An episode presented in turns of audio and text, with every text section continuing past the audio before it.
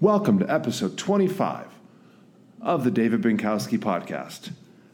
Today's episode is going to talk about data, and who doesn't love data, right? We're going to talk about data, and the reason that this is important is because things are a brewing here in Puerto Rico. There is some change happening, and it's not just my observations, there are numbers to back this up.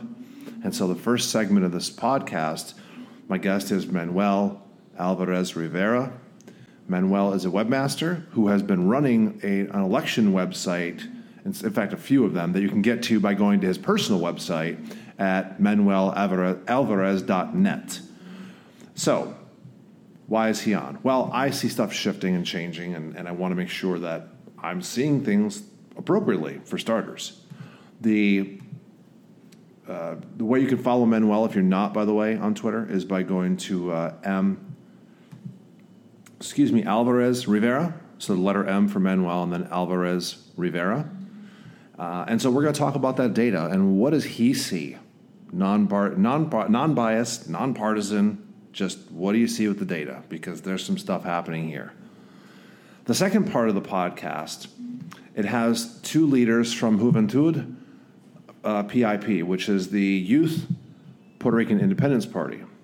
First, we have Gabriel Torres, and he's going to join us from he he runs the JPIP Bayamon Twitter handle. So if you're on Twitter, please give JPIP Bayamon a follow, and then I also had on there was a um, a gathering, a conference uh, of all the different Juventud PIPs or PEEP as they say uh, of the island. That happened recently in August of 2021, where they got together all the different chapters of Juventud people together in one location to to meet and strategize and come up with basically a handbook or playbook on how they're going to operate, which is a pretty big thing. You love to see kids organizing and getting together, and so I wanted to have Ian Piovanetti on, and he runs JPIP San Juan on Twitter, and they're on Facebook and all those things as well. So please check them out.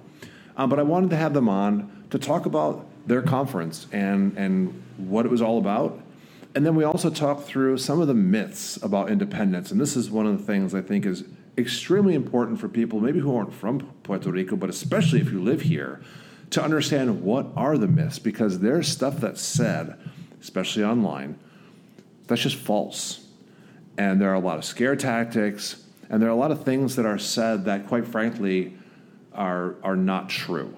And so I want to ask the guys to tell me, you know, this is what I see, true or false. So we're going to listen to that. If you're not following uh, me on Twitter, I'd be shocked, but I'm at D. Binkowski. The podcast has its own handle. In case you don't want to look at my stuff and just know when there's a new episode out, obviously you should subscribe on all your favorite platforms, and you can also follow the show at TDBP official on Twitter. Uh, again, each person that's on this podcast has their own handles. Please follow them and get involved because discourse is good asking questions is even better. And learning is the absolute best. So I encourage you to do that. Follow everyone on this podcast. And if you're listening to this on Apple Podcasts, please rate five stars and leave us a nice review. Now, let's get to those conversations.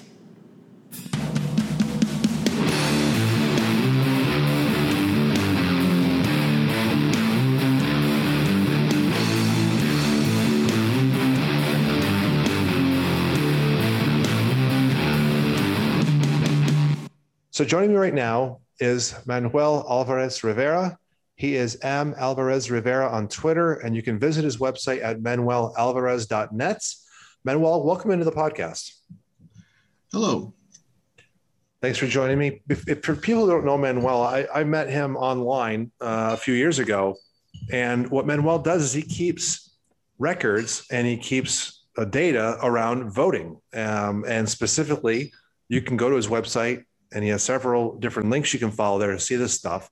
But he has all the different voter data uh, that's been taking place. And I've been following you on Twitter now and watching a lot of stuff take place. And Manuel, I was wondering, could you talk about what were the big takeaways you saw from the 2020 general election here in Puerto Rico? Well, I think the main uh, takeaway would be uh, that the two major parties, the pro statehood New Progressive Party on the one hand, which is the ruling party in Puerto Rico and has been in power since 20 since it won the 2016 election, and the opposition Popular Democratic Party, which is pro-Commonwealth, both continue to lose ground in the gubernatorial election and also uh, in other races. Specifically in the gubernatorial vote, the two parties together have come down from nearly 95% of the vote in 2012 to 81% in 2016, and now uh, they barely, in fact, they, they, they fall just short of 65%. Uh, in other words, in eight years uh, together, they have lost uh, 30 percentage points. Uh, this started, this trend started in 2016 when the, we had uh, two independent candidates on the ballot for running for governor uh, Manuel Cidre, who's now part of uh, Governor Pedro Pierluisi's cabinet, and uh, Alexandra Lugaro, who would parlay her success in or her relative success in the 2016 race into uh, forming a new political party, the Citizens Victory Movement, in Spanish, Movimiento Victoria Ciudadana, known by the acronym MVC. Uh, those two candidates, to everyone's surprise, uh, together 17% of the vote.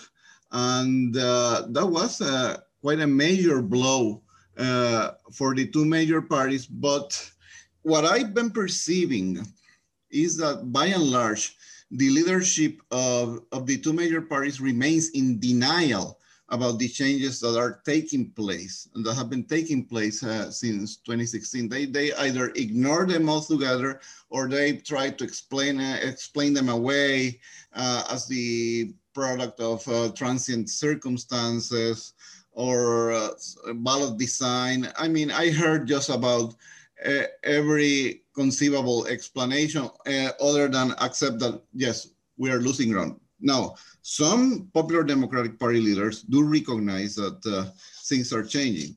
And the thing is that after what happened in 2020, Puerto Rico has in effect a multi-party system. I can no longer speak of a, a two-party system now. Again, some uh, major party leaders insist that is not so. The two-party system is strong. Look, uh, we won all the all the single member uh, legislative district races we won between ours between the two parties all the uh, mayoral races. But uh, they often overlook that uh, it's not so much that they're winning all of them but how they're winning all of them. For example in 2016 um, the two major the uh, the two major parties had indeed all won between themselves all, all 40 house districts.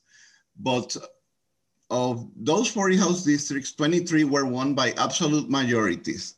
In 2020, only three uh, were won by absolute majorities.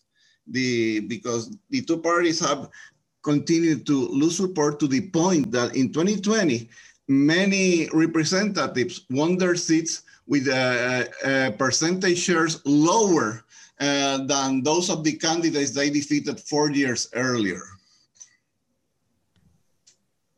And so, as part of that um, that denial that they're in, I mean, that's, that's a, those are stark numbers. That's not a small change. That's not five percent, ten percent. That's thirty plus percent. That's a lot of people.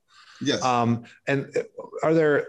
And, and we know that for example, our current governor does did not even get what 33% was what he got of the vote. Yes, yes. Uh, we come from 2012 when uh, the Popular Democratic Party elected Alejandro Garcia Padilla with almost 48% of the vote to 2016 when uh, Ricardo Rosselló of the New Progressive Party won with 42%, and now Pedro Pierluisi wins uh, in 2020 with just 33% of the vote. That's the lowest uh, uh, share ever for a winning gubernatorial candidate. In fact, it's the lowest uh, share ever for the uh, New Progressive Party and the Popular Democrats, which won 31.5% in the gubernatorial election. Again, it's, it's, their lowest percentage ever, even lower than the 38% they poll on their debut in 1940. And um, so uh, correct me if I'm wrong, but it, at 33%, that, that presents some limitations or restrictions on the governor. He's not allowed to pick the head of his Senate, correct?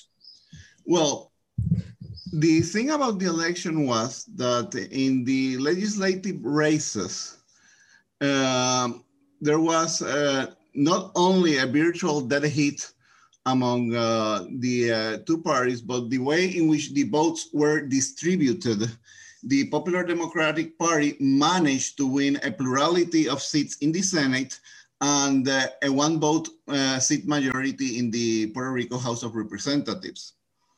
This was so because uh, although the two parties were head to head in terms of the popular votes, and in fact, the uh, in the Senate, uh, the New Progressive Party uh, Senate district candidates had a very small plurality, their votes were concentrated in the uh, districts in and around the San Juan metro area.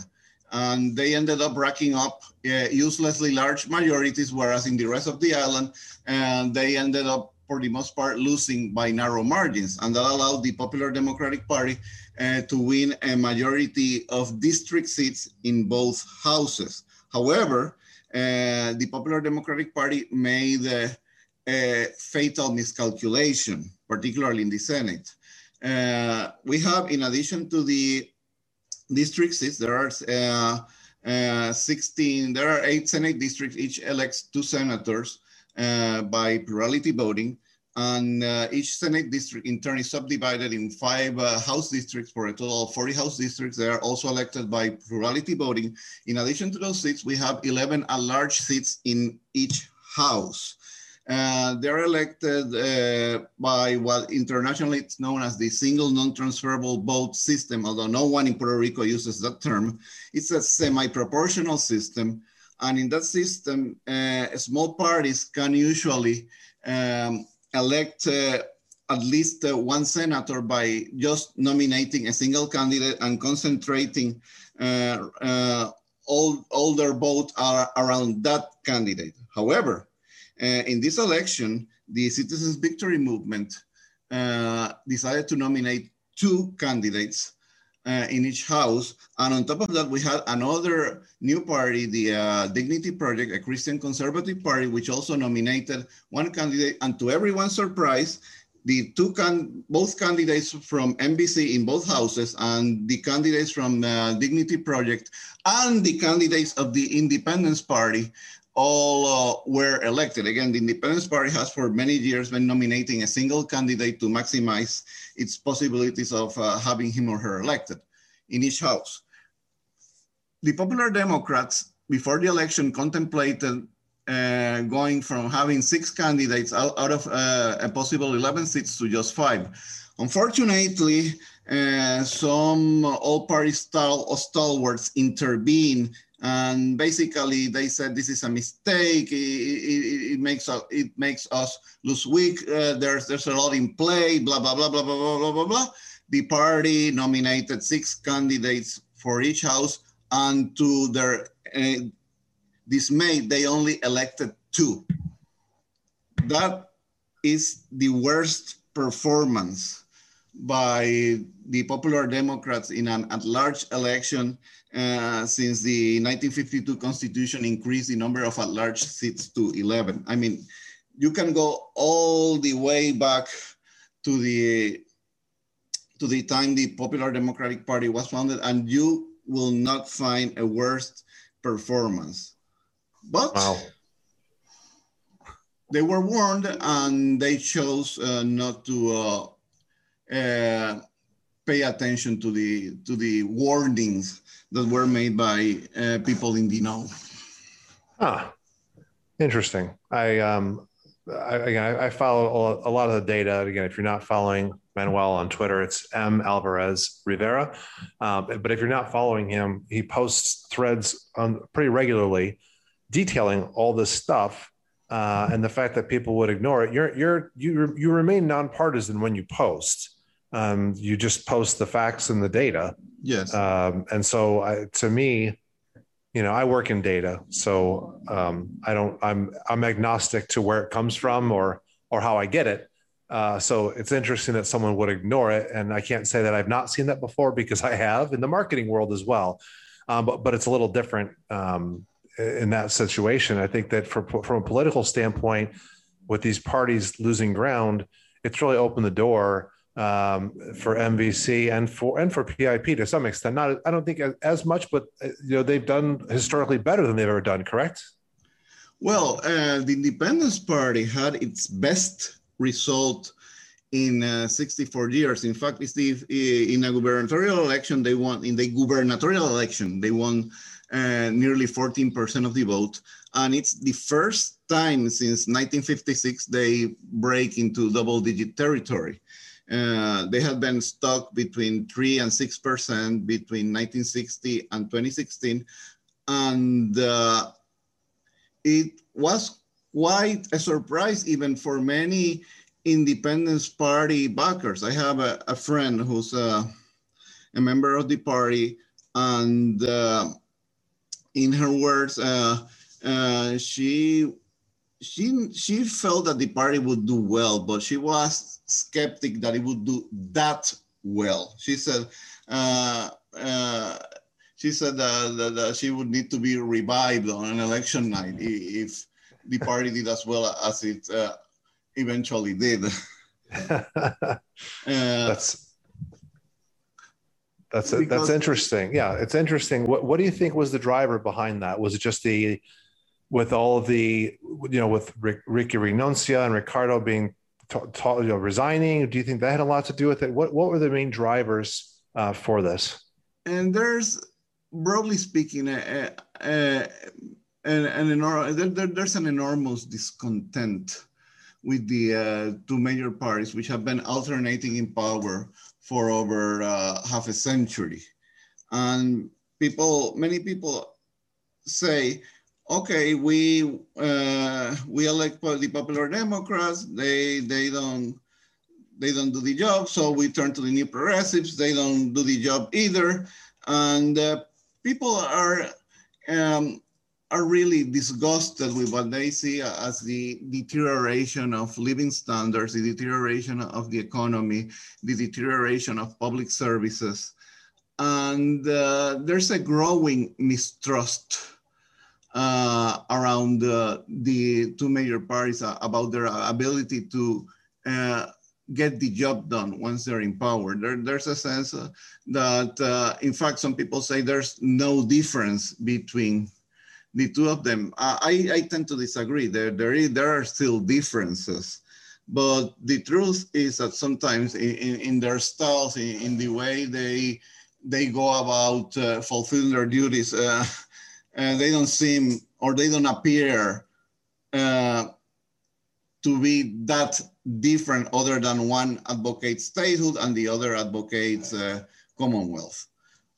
But again, that kind of situation you see in other countries as well. In Spain, uh, where also you had a situation similar to Puerto Rico a few years ago. You had the uh, the Popular Party and the Socialist Party as the two major parties by far, and then suddenly in the 2015 election, they both lost considerable ground to new players. Uh, also, there was uh, much denialism about the change. Some said this, this is just transient, this is just a temporary aberration, uh, uh this will not last. Well, uh, it's been now six years and there's no sign that uh, Spain is going to go back to the way things were before 2015. Uh, so what we're seeing in Puerto Rico is by no means unique. Also, if you think of it, in the US, even though you still have the same two parties, you have one of the two parties, the GOP, which has completely changed. It has been, it has gone from being uh, more or less mainstream right-wing party into uh, uh, an extreme right-wing party, and some would say uh, a personality cult of Donald Trump. And some people say, no, this is, you, will see that, that this won't last. Uh, once Trump is out of the scene, the things will go back to normal and things will go back to the way they were. Well, Trump is out of the presidency and that isn't showing any sign of happening.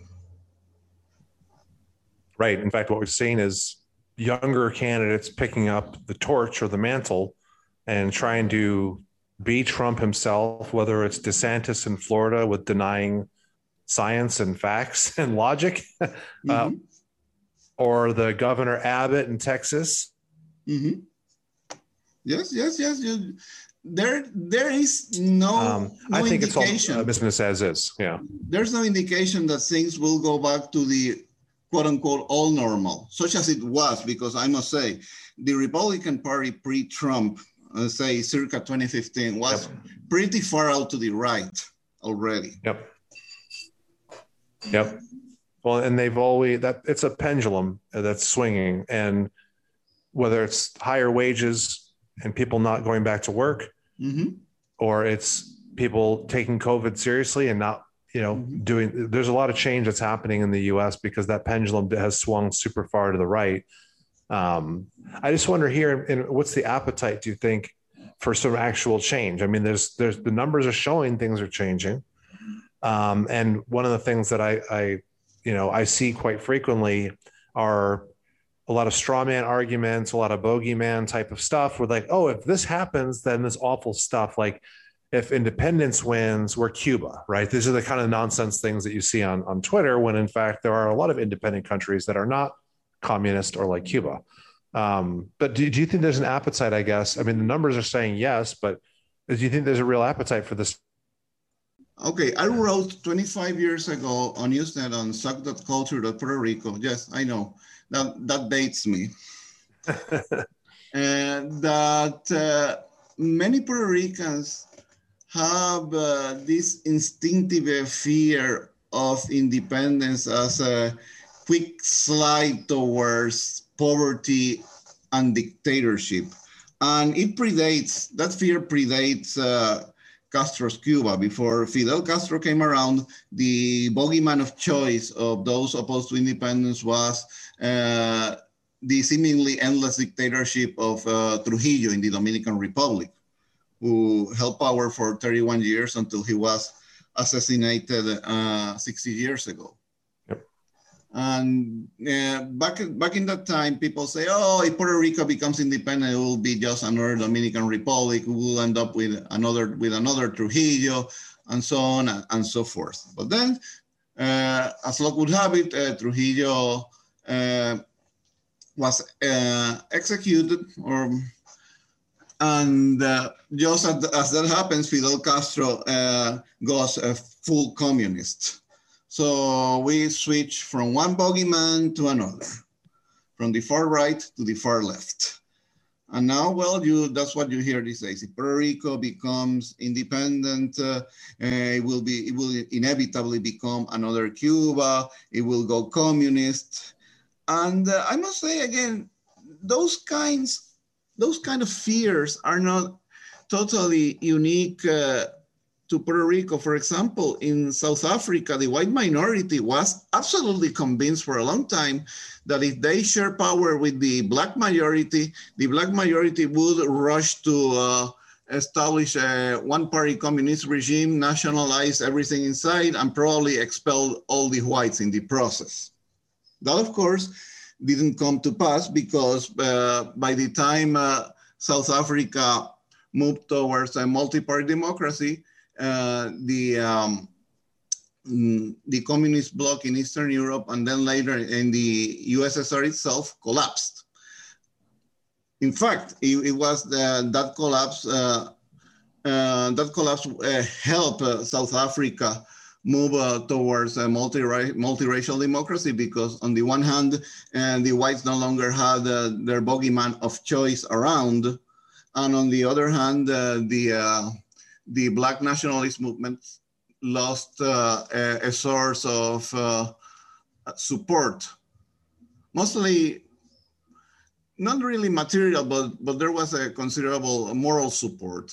And it also made them realize that uh, for some of them, not all of them were communists. Mandela certainly wasn't a communist, uh, but it made them realize that uh, that uh, that the political and economic model of Eastern Europe and the USSR was no longer viable, that they yep. needed to accommodate uh, uh, the whites and accept a capitalism, uh, as a matter of fact, which they did. And of course, uh, they did so because the white liberals seized on the opportunity to uh, influence Mandela and, and, persuade him to go that route.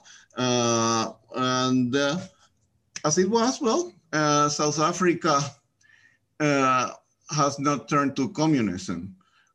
Also, there was another interesting aspect to that. Uh, usually when, when white South Africans said uh, this country will turn into a dictatorship, uh, this and that, it will go communist, they usually ignored that one of their neighbors, Botswana, had a very successful democratic regime.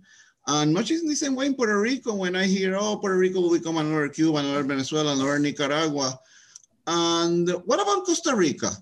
Costa Rica has had a democracy going on uh, for nearly 125 years with just a, a couple uh, interruptions, a, a, brief dictatorship uh, between 1917 and 1919 and a very short civil war in 1948. But other than that, it has been ruled by uh, democratically elected uh, regimes uh, for most of that time.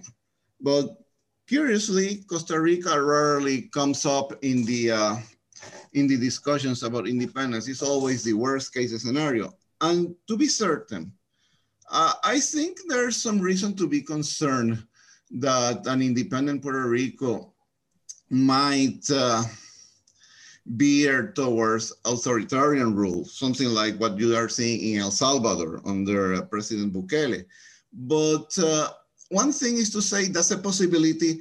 Another thing is to say that's a given. And that's where I just don't agree with, with these narratives that it's inevitable. I don't consider it inevitable. I consider it a, a cause to be concerned. That is, a, uh, I would be lying to you if I said I'm not worried about that prospect if Puerto Rico became independent, but I don't think it's necessarily what it has to happen inevitably, which is uh, what uh, most opponents of independence, especially stateholders and particularly those on the far right, uh, keep uh, pushing day and night. Right. And I've seen that firsthand, uh, some of the comments and, and things like that. I, I, think it's it's it's easy to look at at other countries and discount the ones that are having success, um, and and only point to the bad because it's a scare tactic instead of promoting the possibility of what these things may bring if, let's say, statehood did happen. Uh, that's not the argument that they push. It's always to t- try to discredit the other side instead of push their own, which to me shows they don't have much of an argument. Manuel, do you think that that this trend uh, is going to continue? That we're going to continue to see lack of support for for PNP and for PPD? I think there's a distinct possibility that in the 2024 election, uh, will go from what political scientists will describe as a multi-party system with two dominant parties into a full multi-party system with four major parties. I think there's a, a very real chance that we could end up with a four-way race in 2024 with the with the uh, the New Progressives, the Popular Democrats, uh, the Independence Party, and the uh, Citizens Victory Movement all around uh, the low to mid 20s, and the Dignity Project probably uh, closing on 10%. So that I think could happen. I'm, I can say for certain that it will. In fact, I would say that right now, the best that the uh, two parties, the two major parties can hope, the best that the New Progressives and the Popular Democrats can hope in, for in 2024 is that uh, the result of the election will be similar to that of the 2020 election in the regular polling places where 83%, five out of six voters cast their ballots uh, last November. I say the regular polling places because in those polling places, and the two major parties uh, barely broke 60% together. They made it to nearly 65% with the outcome of the special uh, polling stations where um, people cast advanced ballots and to in, in smaller amounts uh, provisional ballots or ballots uh, that could not be tallied by the vote counting machines and had to be counted by hand, but mostly advanced ballots. And those advanced ballots were mostly cast by voters uh, over the age uh, or, or at 60, that is 60 or over. And we know because those votes were tallied separately that uh, the older the uh, that older electorate was still far more beholden, remained far more beholden to the to major parties than the, the rest of voters.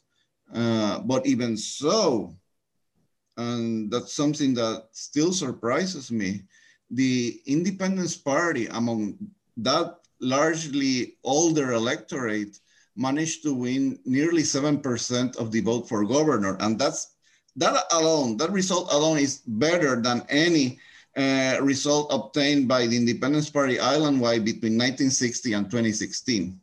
And again, it's significant because it's precisely the older generation that's uh, that mm, the one that's more uh, uh resistant to the uh, idea of independence and the ones that are more inclined to say independence uh, will we will become a dictatorship we'll die of hunger this and that. Interesting. Well men well, well this is fascinating and it's going to be interesting to see what the ground game is going to be for for all the parties moving forward. Can they continue to have outreach and, and do that outreach and make headway? And and uh, my, the biggest question for me i've only been here three years but in seeing that erosion and in seeing some of the younger people get more involved uh, and you know continue to do the grassroots work that's required to actually educate people and have honest discussions uh, it's going to be very interesting to see. I, I, I think you're right but we'll see how the numbers play out that we're going to see these other parties continue to gain ground as the majority parties quote unquote for now uh, continue to lose ground. Um, again manuel manuel thanks for coming on. If you don't follow him on twitter please do that. It is well worth your time it is M. Alvarez Rivera, and his website is manuelalvarez.net. Manuel, thank you so much for joining the podcast. You're welcome. A pleasure. That was part one. My interview with Manuel. A lot of great takeaways there, and the numbers don't lie. The majority parties here are sliding, other parties are rising, and there's a reason for that. You can't go 60 plus years as a party running on an idea or a political campaign based on an idea that you can't fulfill. And this has been my my biggest um, it's not a complaint, but observation and the thing that I've seen people here resist the most is the reality. And I get it if you've never been to the US, I get it if you've never lived there, if you don't understand the climate, the culture, whatever. But there are people in that party who know better. They know better. And so it's built on a lie. When Joe Biden says, don't even bring it up to me, when he wants to create a task force to quote unquote fix Puerto Rico, when a counter bill uh, to the statehood bill has more support than the statehood bill, uh, that's those are not things that would lead me to believe that people are being honest about the situation. And when you're not dealing with facts, honesty, and the truth, then you are gaslighting first and foremost. But second, you're never actually going to get to a solution that's going to help the people. And I think that's the most frustrating thing. People can banter all they want online and go back and forth. And, I, and like I talked about on a previous episode with Arturo, we can scream about it all we want and none of it changes because the fact remains it's an unfulfilled promise that, per the U.S. themselves, said ain't to happen. So, when a door closes, that means another one opens. And this is why I wanted to have the kids from uh, PIP on, the young men from PIP on, to talk about what they're doing and clarify their platform and clarify what it is they're doing and talk about some of the myths. Because, look, you spend five minutes online and mention independence, and someone will scream Cuba, as Manuel alluded to. And it's a ridiculous argument. The person saying that stuff should not be taken seriously. Um, it, you know, jumping to the worst possible conclusion of something when there's no history that supports it especially in 2021, uh, is just insanity. So, again, when you've when you've misinformed people for 60 years and lied to them for 60 years, why not add another one on the pile, right? So I digress. This this conversation is a three way discussion, by the way, and it sounds like we're in a room together, um, and it's it's good. Uh, you you can hear some young men who have a goal. They're educated, and um, you know they have a plan. And more than anything else, uh, as someone who runs a business, has as a coach, as a trainer, if you do things without a plan, you are going to fail. Uh, uh, there's just there's there's dumb luck, sure, but having a plan means everyone can buy in, get on board, etc. And so if everyone's marching in the same direction and these numbers hold up, boy, these boys are onto something big here. So enjoy the conversation uh, with Ian, JPIP San Juan, and Gabriel, JPIP Bayamon. That was part one. My interview with Manuel. A lot of great takeaways there, and the numbers don't lie. The majority parties here are sliding, other parties are rising, and there's a reason for that. You can't go 60 plus years uh, as a party running on an idea or a political campaign based on an idea that you can't fulfill. And this has been my my biggest um, it's not a complaint, but observation and the thing that I've seen people here resist the most is the reality. And I get it if you've never been to the US, I get it if you've never lived there, if you don't understand the climate, the culture, whatever. But there are people in that party who know better. They know better. And so it's built on a lie. When Joe Biden says, don't even bring it up to me, when he wants to create a task force to quote unquote fix Puerto Rico, when a counter bill uh, to the statehood bill has more support than the statehood bill, uh, that's those are not things that would lead me to believe that people are being honest about the situation. And when you're not dealing with facts, honesty, and the truth, then you are gaslighting first and foremost. But second, you're never actually going to get to a solution that's going to help the people. And I think that's the most frustrating thing. People can banter all they want online and go back and forth and I, and like I talked about on a previous episode with Arturo, we can scream about it all we want, and none of it changes because the fact remains it's an unfulfilled promise that, per the U.S. themselves, said ain't gonna happen. So when a door closes, that means another one opens, and this is why I wanted to have the kids from uh, PIP on, young men from PIP on, to talk about what they're doing and clarify their platform and clarify what it is they're doing and talk about some of the myths. Because, look, you spend five minutes online and mention independence, and someone will scream Cuba, as Manuel alluded to. And it's a ridiculous argument. The person saying that stuff should not be taken seriously. Um, it, you know, jumping to the worst possible conclusion of something when there's no history that supports it, especially in 2021 uh, just insanity. So, again, when you've when you've misinformed people for 60 years and lied to them for 60 years, why not add another one on the pile, right? So I digress. This t- this conversation is a three way discussion, by the way, and it sounds like we're in a room together, um, and it's it's good. Uh, you you can hear some young men who have a goal. They're educated, and um, you know they have a plan. And more than anything else, uh, as someone who runs a business, has as a coach, as a trainer, if you do things without a plan, you are going to fail. Uh, uh, there's just there's there's dumb luck, sure, but having a plan means everyone can buy in, get on board, etc. And so if everyone's marching in the same direction and these numbers hold up, boy, these boys are onto something big here. So enjoy the conversation uh, with Ian, JPIP San Juan, and Gabriel, JPIP Bayamon. Joining me today from Partido Independentista Puertorriqueño are Ian Piovanetti from JPIP San Juan and Gabriel Torres from JPIP Bayamon. Guys, welcome to the podcast. It's a pleasure, pleasure to be here, David. Thank you for having me. My pleasure's all mine. Um, I, you know, we follow each other on, on, Twitter. If you don't follow them, it's JPIP San Juan and JPIP Bayamon on Twitter. So give them both a follow, uh, and you can see what, what they're doing. But what I want them to tell everybody and our listeners is what just happened.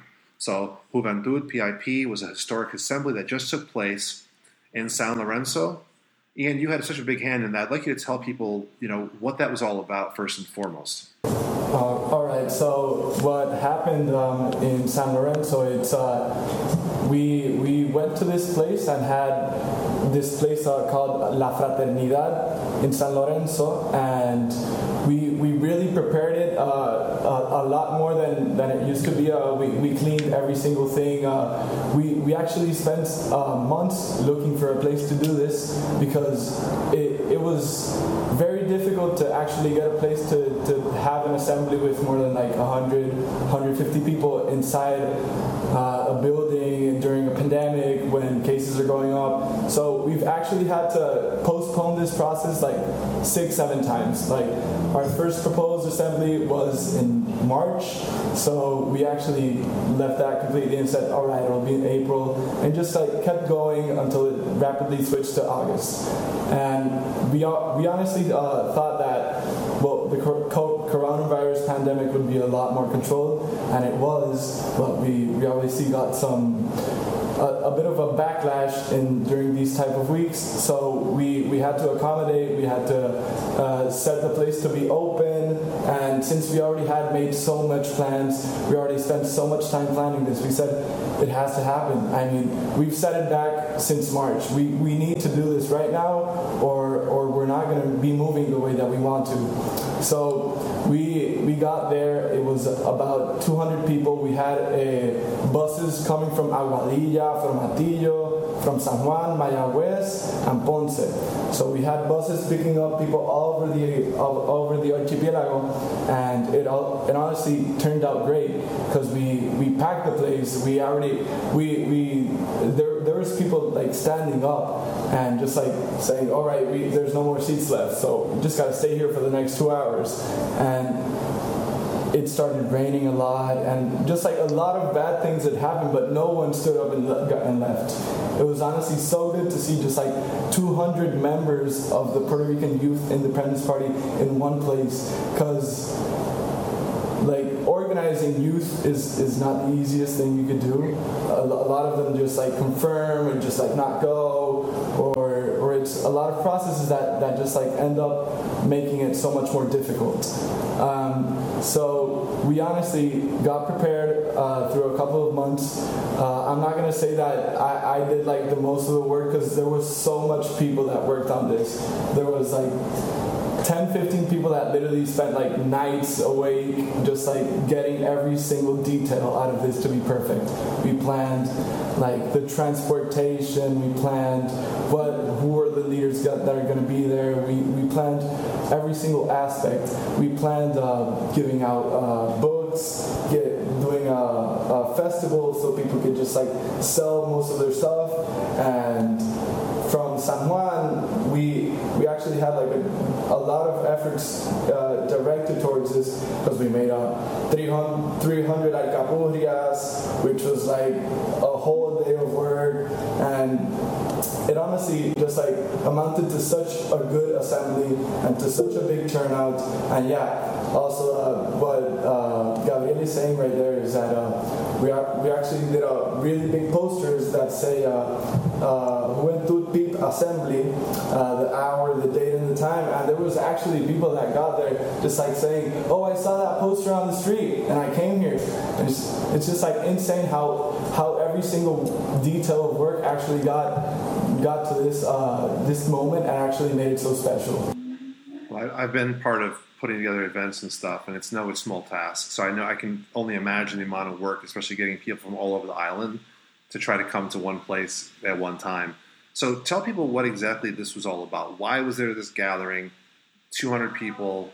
I saw the photos online, so I was like I said, I was, I was, very impressed. I need to learn more about this. So tell people who don't know what this was. What, what was the gathering all about? All right, so uh, the gathering was probably just like the culmination of an eight month eight month process that touches base to base to base on just like on a weekly o- occasion. Just like we we try to get stay communicated and organized up until the last detail. So we always get uh, everything like the best way possible that we can. So we we uh, spent like six months on uh, like a reglamento, which is like uh, sorry if uh, Gabriel, you know how to say it in English. Uh, it was basically we've been planning and uh, congregating, discussing. Just overall, it's been a process of months and months of reunions between uh, all the youth to discuss a, a, rule book around organization. And a rule book that not only we can agree on but also the leadership in the PIP part. Yeah, and honestly, it's uh, like he says, it's uh, it's a lot of reunions and everything, and it's not like oh, the only thing that came out was this uh, el, the rule book we actually we, we do these reunions. You can see us very very present in our protests. You can see us very present in the streets. We you can see us present in all the activities that we're like commemorating the party and our founders and leaders. And we're just trying to do all that social and community work that needs to be done for people to understand that we're doing this for serious. We want independence for our nation. And why the reasons why we're doing this is just not to be woke, just to be like part of a, a, a, movement based in time. But no, we we actually want this to have like the biggest outcomes that we want, and we treat every single thing like it's like might be the biggest thing that might happen because you, you need to be perfect in this independence movement because right now with everything that's happening all the all the growth that's happening in, in the organization there's people everywhere that are trying to just like find needle in the haystack to just like pinch out and, and, just like hit us in the face. And it's honestly just like so good and so relieving just seeing everyone so organized so cohesive and just like unified. Unified, unified. yeah. Yeah, I think one of the things that's impressed me the most about about what you've been doing, uh, and this is not just for San Juan and Bayamon, but just all over the island, is that the message, and, and all the way up to obviously Juan Dalmau, but it's it's getting the message out in a grassroots way and being positive. And when I uh, started looking at, you know, who am I going to vote for and, and all these kinds of things, you know, I want to see a platform. I want to see a plan. I'm a planner. I like to know what's going to happen when possible. I'm also an adventurous person, but I like to know if, if you're going to have success, whether it's building a house, building a company, starting up anything, you have to have a plan. Just winging it is not enough, or having a slogan is not enough. And I think one of the things that I, like I said, that I really like about what what PIP is doing is there's a plan. There's a this is what we stand for. These are the things we want to do. And I would say that even if it's not, um, even if it's not something that, you know, I, when I looked at every piece of the platform that Juan put out, you know, let's grow our own food. We need to have less food insecurity. Who would who would disagree with that concept?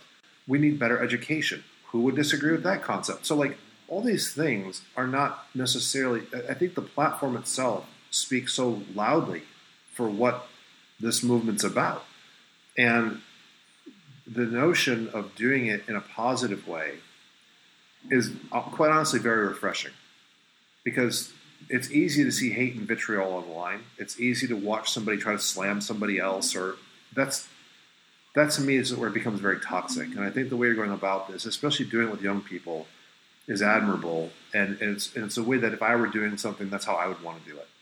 And so I, I really like what you're doing there. Now, outside of you know shirts and books, was was the main purpose just to get everyone together in one place and do and get this playbook. So it's like, hey if you're going to do this, we have to do this in a consistent manner, which again is that's part of being a good organization is consistency. Was it this rule book and the thing you put together? Was it just about creating that consistency so that when things happen around the island, it's not different in one, one yeah. place than another? So sorry, Gabriel, I'm talking a lot. Uh, I, this will be my last, uh, probably. But uh, I just wanted to say that it's it's important, just like other than having this rule book, uh, having all these young people in the same place, all of them cohesive in their ideas.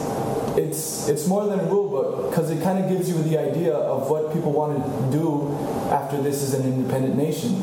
It kind of gives you an idea of what we should be, of what we should be, uh, of what we should be doing in order to, to, to get to this uh, to get this goal. And so it's it's more than a rule book. It's it's a plan for for a nation. It's a plan for our future. It's a plan for our future of our, of our kids or our grandkids, of anyone.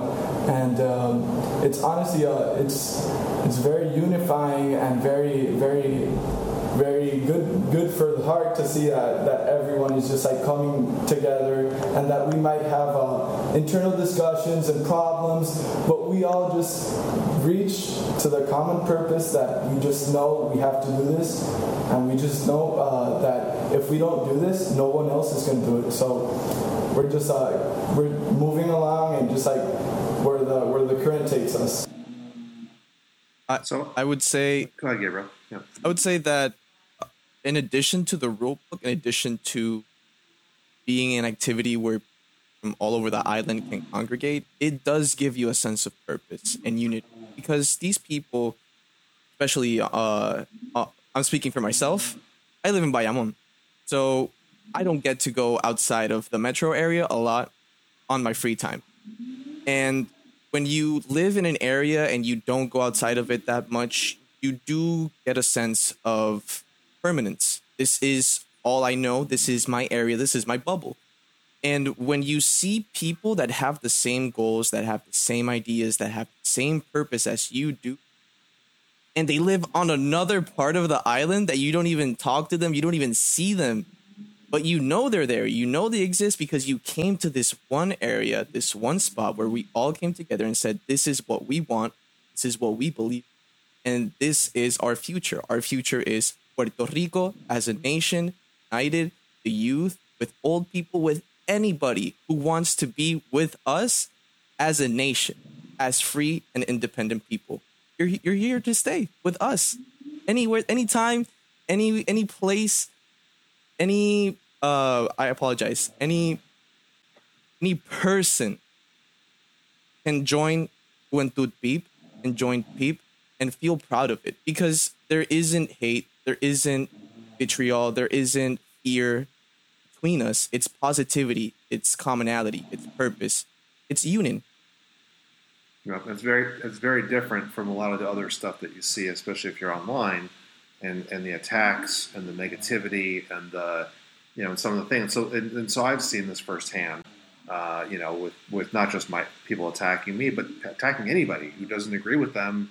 Uh, you know, on what they think the future uh, of the island might be or which party they belong to, whatever. It just becomes a big cesspool, quite frankly. And what I've seen a lot of, as part of that, is I've seen a lot of people pushing misinformation uh, to try to, you know, to try to sway opinions. Apparently, I'm not sure it doesn't work. I don't think, but because you know, as Manuel talked about, the the, the polling numbers and the the voting numbers don't line up with that with what they're doing, right? It's it's not working. Like you would think by looking at data, which is what I do for a living, and you see your numbers sinking, that being an asshole is not going to swing in an upswing. so, at any rate, I, so I think it's it's extremely positive, encouraging, and, and welcome uh, to see people who want change and do it in a way that is receptive and and uh, helpful and all these different things.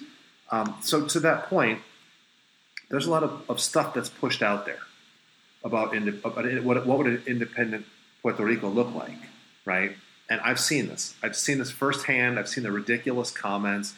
Um, you know, the first one is that if, the, if, if, Puerto Rico was not part of the U.S. in some capacity, that we would turn into Cuba. That's the big one. That's the big selling point to scare off, you know, people who ran from Cuba to Florida or whatever, and, and they're trying to plant that seed that we'd end up being, or Venezuela is another one, or some like poor third world quote unquote country, and that's just simply not true. I'd like can can either one of you talk to that that myth? Um, when it comes to Puerto Rican myths and uh, speci- specifically around independence. Um, something that you were speaking on, I, I want to preface this by saying, Yeah. um, when you have a party that is based on one agenda, for example, they have one goal in mind, and let's say that that's that party has federal funds in mind. An example, so that's their goal, right? And if you have a party that does not have anything else around that plan, around that structure, or does not have something that brings people in, not just based on fear, but on we were stating commonalities, uh, things that you know people like, people want to be a part of. They feel intrigued or they feel curious. They they feel that they want to be part of this, not because they're they're in fear of missing out, but because it's something that they enjoy. So when it comes to that, the Puerto Rico Independence Party and what they promote, this idea, it's not about becoming independent willy nilly. Like we're gonna come all of a sudden poor. Pharmacies are gonna leave. Uh, Texaco's gonna leave. All these companies, all these huge multinational corporations are just up and up gonna leave us because we're in an independent state. Is just false and based on fear. Because no country that has ever become independent goes through that. Right. When you look at like like when well, this is my favorite example just because Rico wrote the Constitution, but look at Ireland. They had a setup where they were this quote unquote tax haven, and they wanted to, they wanted to flip the script on it. And what they said was, if you're not going to invest here, then you got to go. You're not going to get your tax breaks anymore. And all of a sudden, well, they started hiring Irish people, and the Irish income levels all went up, and prosperity went up, and they're rated one of the happiest countries in the entire world and they're independent. No one ever said, "Oh, if you become independent, you're going to be like Cuba."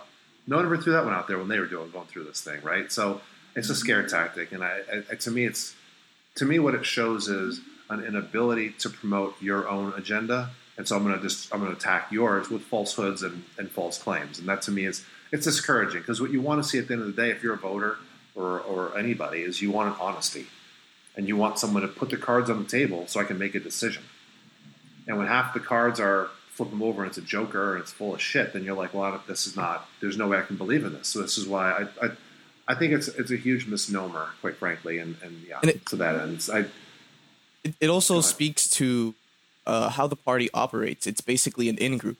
It's if if you are with us and you think like us, then you have no fear of missing out, of of not being part of the change, the movement, all that stuff. So when it comes to how EIP operates and, and its youth, it's completely different. It's it's grassroots. It is about positivity. It is about encouraging each other. It is about uplifting each other. It's about promoting health. It's about promoting equality. It's about just being pride, like pride and true Puerto Ricans who just want to work for a common good, and that is the prosperity of the island.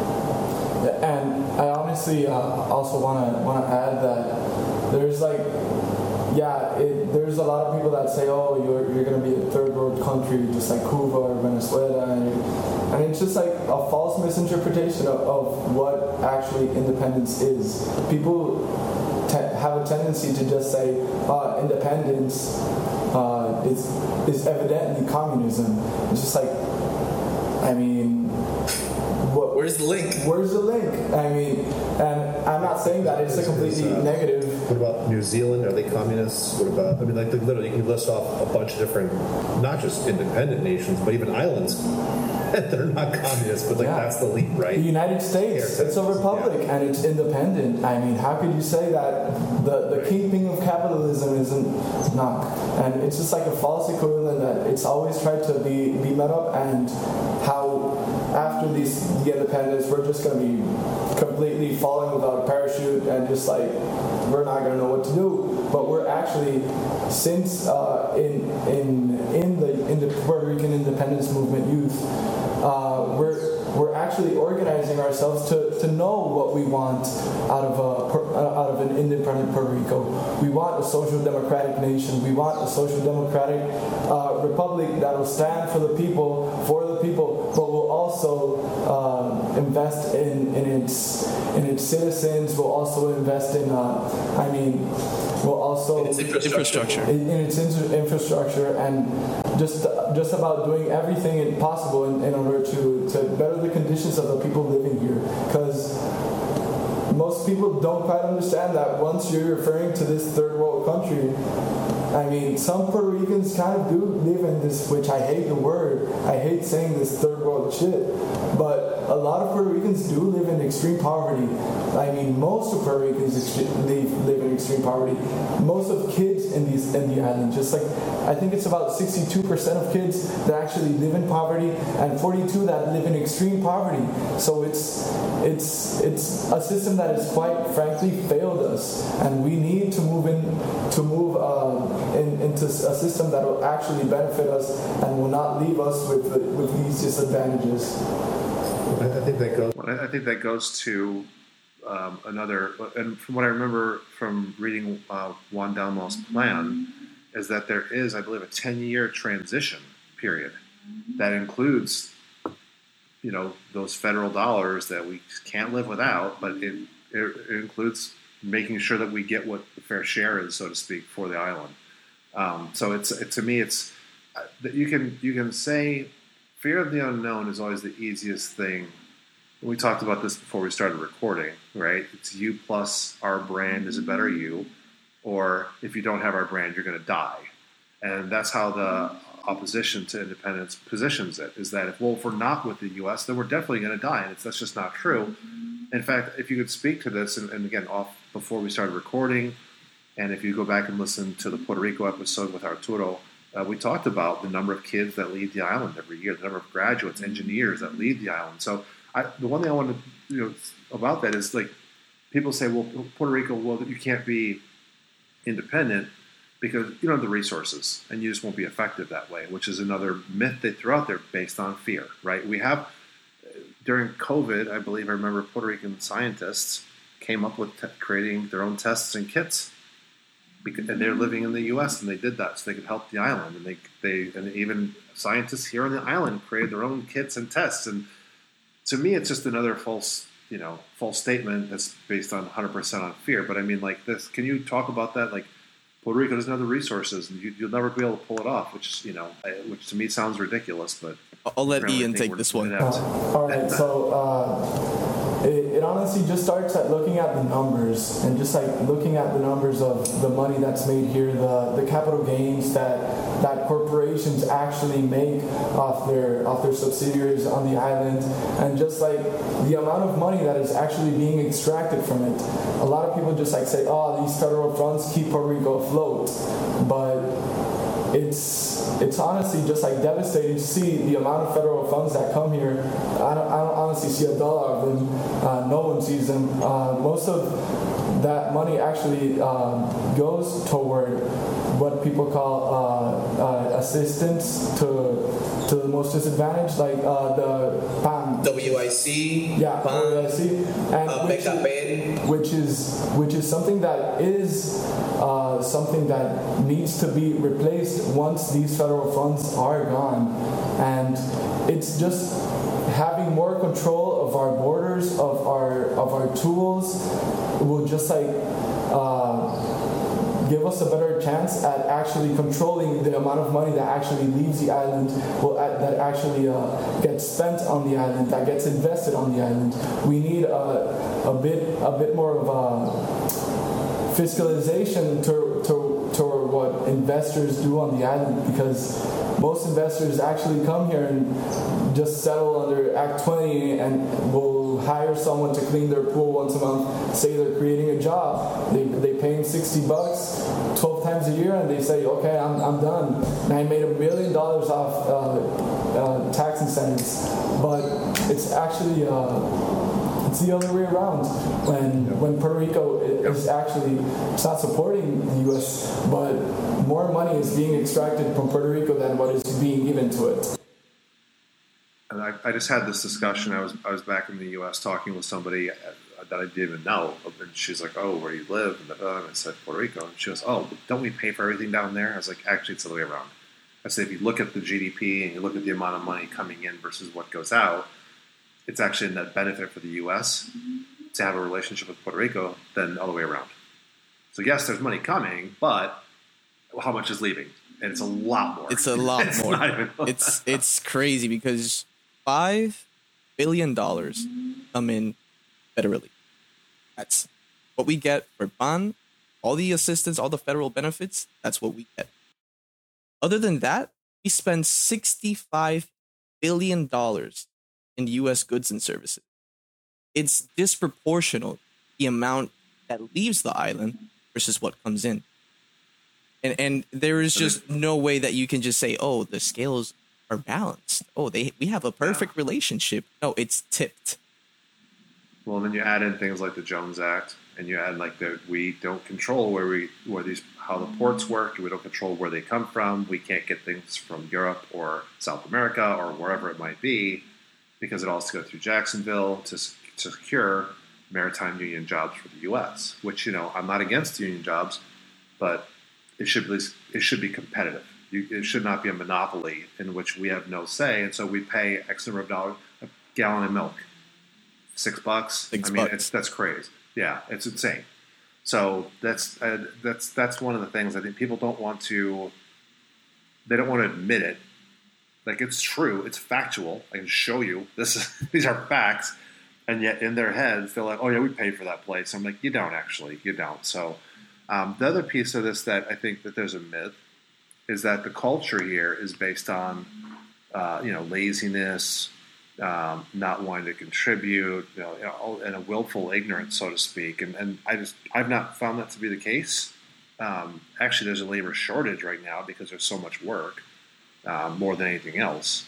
But that's to me, that's another myth that's just out there. I, I've met like I've met a lot of people since I've moved here. I've met people who live, uh, you know, diaspora who are in the U.S. It's just not true.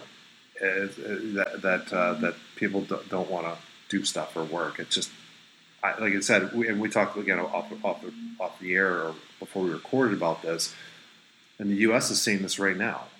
The U.S. from a labor standpoint is a pendulum, and it's swung so far this way that people are working two and three jobs and they still can't afford their rent, and that's in the U.S. Now, now apply that here, right? That pendulum has to swing back the other way for there to be any kind of uh, fairness or, or equity, for it to be to incentivize people. I, I shouldn't have to work 80 hours a week just to pay for my groceries and, and, for a house. That's just not sustainable for anybody, not just here, anywhere. It's just not sustainable.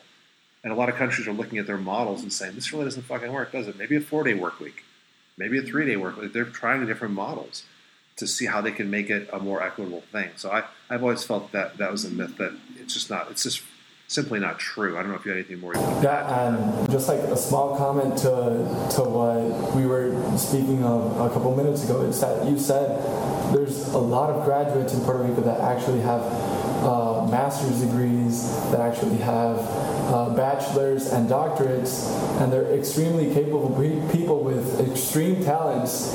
But you said that there's there's opportunity for jobs here, but there's not actual opportunity for progress and growth because these jobs are part time and are not actually like specifically. Uh, uh, made for people that that actually have a lot more a lot more abilities and have worked uh, have worked years and years and years to maybe get a better salary just because they have a master's or a doctorate.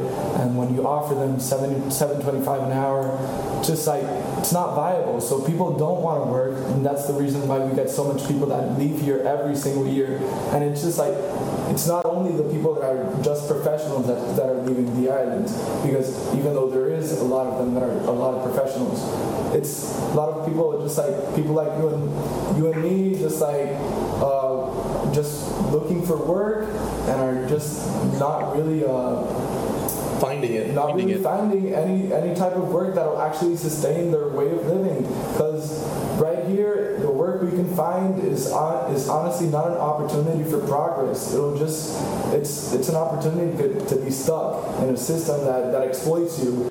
So it's the Walmart model, right? It's well, yeah, you have a job, you can't live on it, so just go apply for that federal assistance that we mentioned earlier that that we just so much love so much. Whereas opposed to if you just paid someone what they're worth, you wouldn't need it. And I, this is what got me kicked out of the the various uh, Facebook groups, uh, you know, talking about this stuff. I said, you're not a job creator, you're an exploiter.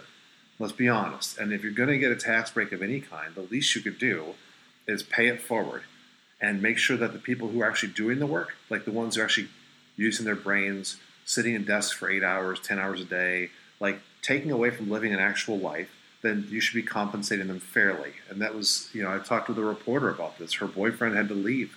He graduated Colegio and he had to leave because in Arizona they're going to pay them four times as much than they would here. That's exploitation. That's not a better opportunity or better. You want a person to leave an island from their family, from where they grew up, where they have all their resources, all their things are here, and go live in a desert where there's no water, but we'll pay you more money. We'll figure out the water thing later, I guess. I don't know. But like, that makes no sense to me. And for these companies that do this, this again goes back to the Ireland thing and we can call the shots then. We can say if you're going to get some incentive to set up shop here, you got to pay a living wage. You got to pay what you pay there. Otherwise, it's not equitable for any. It doesn't work. It doesn't. It's, it's equitable for them, but not for people here. And it's to me that's that's always going to be the, the battle or the challenge. Is you always want to have companies and you want to have producing things. Like that's kind of what how life works. You have to produce things and get paid for them, so you can do that as well and support you know, like you mentioned, a social democratic platform and all those things. It's not going to be free, so we got to pay for it. But if I can't afford it, or if I can't actually, if I have to work 60 hours to make enough to not live, then what are we doing here? And that to me is just, it's just straight exploit, exploitation. And people don't want to hear that. I was told that I was told I don't understand economics when I said you should pay Puerto Ricans what you pay in the U.S. And I'm like, no, I do understand economics. You're just being an asshole. That's the difference. I, I wanted to add to that. Um, when it comes to low skilled jobs and low skilled workers and high skilled jobs and high skilled workers, uh, and when it comes to way of living, these are all things that don't get discussed in economics because it involves social aspects that we like to ignore because we only want to see at the numbers. We only want to see that GDP going up, and if productivity is up, that means my pocket is getting bigger. But when we look at a society and how productive it is, an unhappy society and a suffering society, it will not be as productive as one that is not. Why? Because people won't have time to actually care, to be invested, to look at the social contract and say, mm-hmm. I want to do this.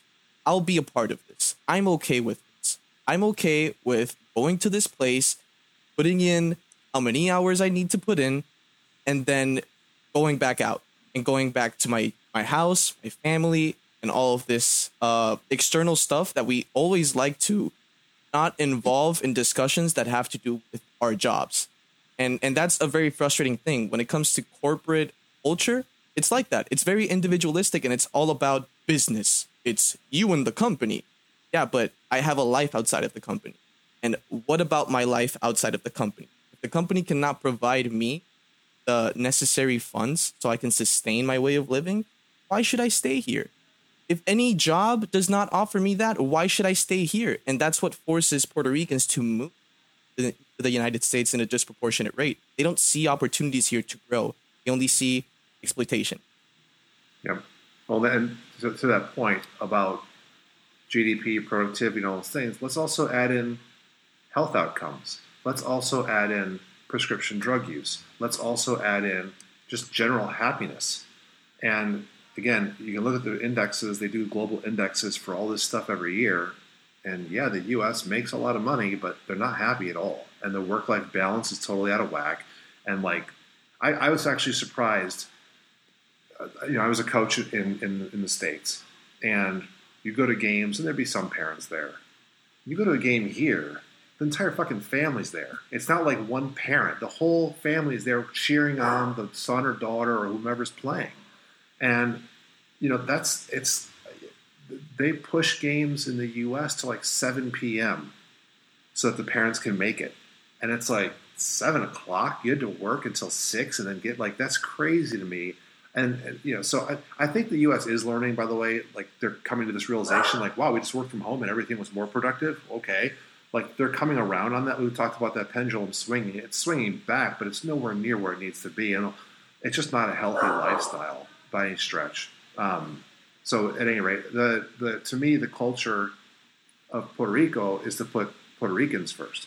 My kid comes first, and my boss says it's okay to leave if I work at the bank or I work because my kid's got a game at three, and I'm going to the game, and that's how it is. And that's the, the, the to me culturally, it's just not congruent with how they do business, and to try to impose that here, to me, is just insanity. Again, having lived here for three years, it is a different culture here. I don't give a shit what anybody says. It's a different culture, and it's a and it's a good culture. It's a family oriented culture. Again, uh, my family, I've never we've never been closer because we spend time together, we do things together, we have adventures together, we support one another, we go to the game, we do that stuff together, and so I, I think that it is. It's not a matter of people don't want to work. There's a whole myriad of factors that go into that statement that need to be dissected without being generalized and being quite quite frankly bigoted about it because that's what it really comes down to. So we talked about we talked about the third world country and, and uh, resources, and now they're saying well the other one I've seen is we don't produce enough. Puerto Rico doesn't produce enough of anything to be self sustaining. What's your take on that one? Ian, I'll, I'll let you take that. Uh, first of all, it, that it's true. We don't really uh, we don't manufacture the most things. We don't uh, have the biggest uh, agricultural industry, but the, just because we don't have it doesn't mean that it doesn't get to exist or, or that it didn't exist. I mean, Puerto Rico has always like shifted from one uh, economic sector to the other, and it's not really diversified its way of its way of getting income. It it did become. Uh, uh, agricultural oriented economy just like uh, in all throughout the 50s uh, to the 50s I'm sorry. And uh, after that uh, textile industry got here uh, they, they, didn't really last that long and after textiles we have manufacturing and pharmaceuticals. And those are the famous laws of 936 that and I, I, I don't remember exactly what year they, they were upended. I think it's 1994 1996 but uh, ever since that happened, we've never really had an economy that's oriented as much uh, toward uh, actually growing, and that's the reason because behind why Puerto Rico has been in a stagnant economy and, and a deflating economy for the last 15 years. So it's actually very possible to use the agricultural land because we have 600,000 yards. I think it's the conversion of it. In, in my head, it's uh, 60 mil cuerda. Este, I don't know if it translates to yards, but it's a lot of fucking space. And it's, uh, it just gets you to know that it's possible to, to actually use this, and it's also possible to, to look to the other side of the world and actually get an, get an example. I mean, you have Singapore, which is rich because of its its geopolitical and geostrategical uh, location in between uh, Oceania and between Asia. And there you have Puerto Rico, which can't even trade with the rest of the world. In between Latin America, in between the United States and North America, in between Europe and Africa. And there's a lot of trade that goes already through the, the Strait of Mona, and it doesn't even stop here, it doesn't refuel here, it goes elsewhere. But I, it, I just wanted to add to that. Uh, but when we talk about all these problems that we see in terms of our trade, why we can't trade, it's on purpose. It's an excuse to say, "Oh, they just can't do it without us. They just they're just not able to. If they wanted to build a port, they would have built a port a long time ago. Well, we've had plans to build a port. We've had plans to do trade with the rest of the world. But it's a cudgel against the statehood argument because if you have a poor nation that needs help that is the excuse the United States uses to intervene, to give it a little push so it can do its own thing while still holding it back close to it. Yeah, it's it's it's frustrating to watch. You know, especially like I said, going back and forth a little bit. I don't I don't travel back to the U.S. that often, but when I do go, they can get anything they want whenever they want, however they want, and it's not in question. And we try to do the same. It's like no, you can't. And that to me is not when you don't. We're not deciding our own fate. And with the current leadership, there's no plan other than stay the course, and that's been a failure. So to me, I, I can't. I don't know when I look at like success and I look at what does that look like, and I look at how do you change something that's broken because it's broken, and we we recognize it's broken. Um, everybody has different solutions, quote unquote, on what's going to fix it, but like they're not really solutions at all. More federal aid is not the solution. Doesn't change any of the things we just talked about about opportunities, about all those things, exploitation. Doesn't fix those problems. It just continues the same pattern, except you know we'll have nice roads maybe. Um, it's it's just not. It doesn't do anything for me.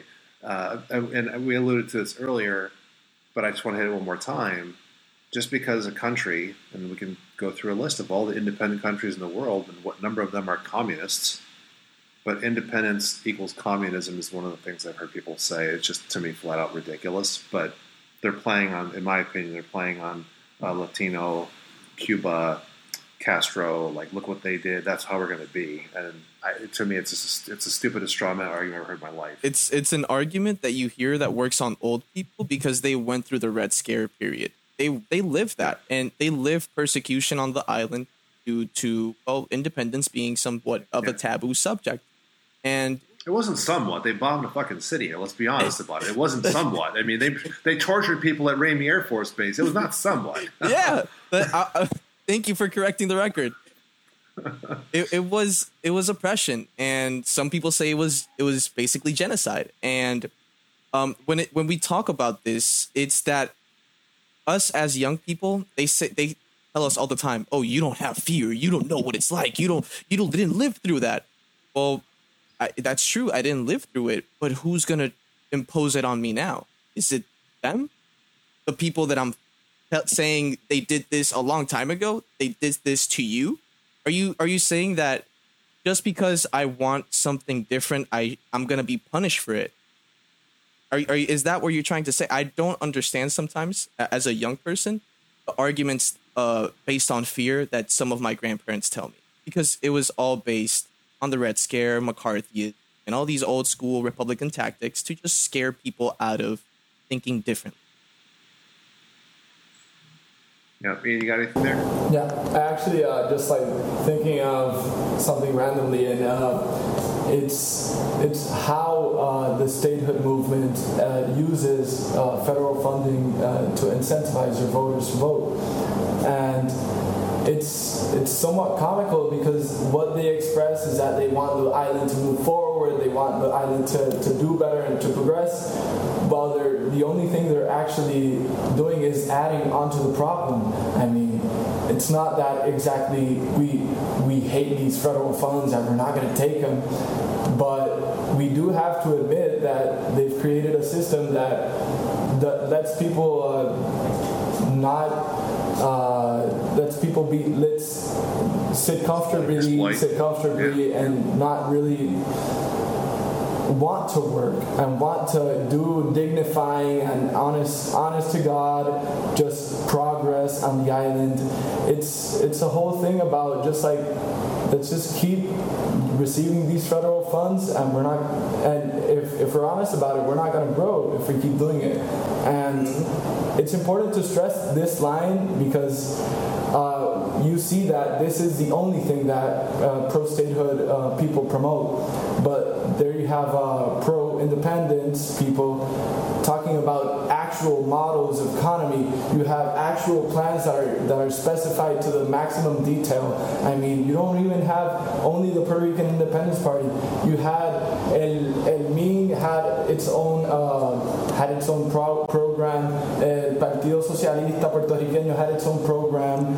And they've constantly done the work constantly done the effort to know uh, that once we're once we change the system that we, we live in right now, we can have a plan. We can, even though it probably won't won't be just like the easiest thing, and it just we can't just suppose that once we say it, it'll just be done. A lot of things will change, and that's it's, it's evident. But we're prepared for that. We're prepared to, to, to do it in order to reach a more progressive and more unified Puerto Rico. Well, guys, this has been fantastic. I want to thank both of you for coming on. Is there any, if people want to get involved or learn more, where can they go? Uh, they could go to uh, our Facebook page, to our Twitter page, our Instagram page. Uh, we have a form in the bio where you can click. You can just like put all your info, uh, and we'll we'll send your contact to the delegate that is in charge of your municipality, so you can start collaborating with the people that are close to you. So you go to our pages that are always uh, Juventud PIP. Uh, and it, you, you can always find uh, JPIP, San Juan, Bayamon, and all the others, but uh, once you find the big one, it's honestly, uh, it's easy from there. Also, I'll include the link. Uh, go ahead. just wanted to add um, there is also for people who are in the diaspora there is also the dmv area we have a page on twitter for that we also have uh, the diaspora puerto riqueña for independence uh, twitter. We also have the connecticut branch for partido independentista. They also have a twitter and one in new york if i'm not mistaken. We have a couple of those.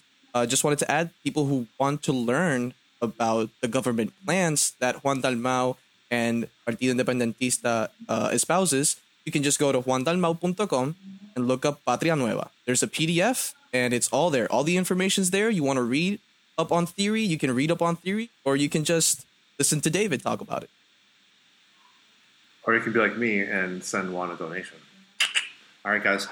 Thanks again. Thanks again for joining the podcast. So much. And uh, Thank you. thank you. Thank you so much, David.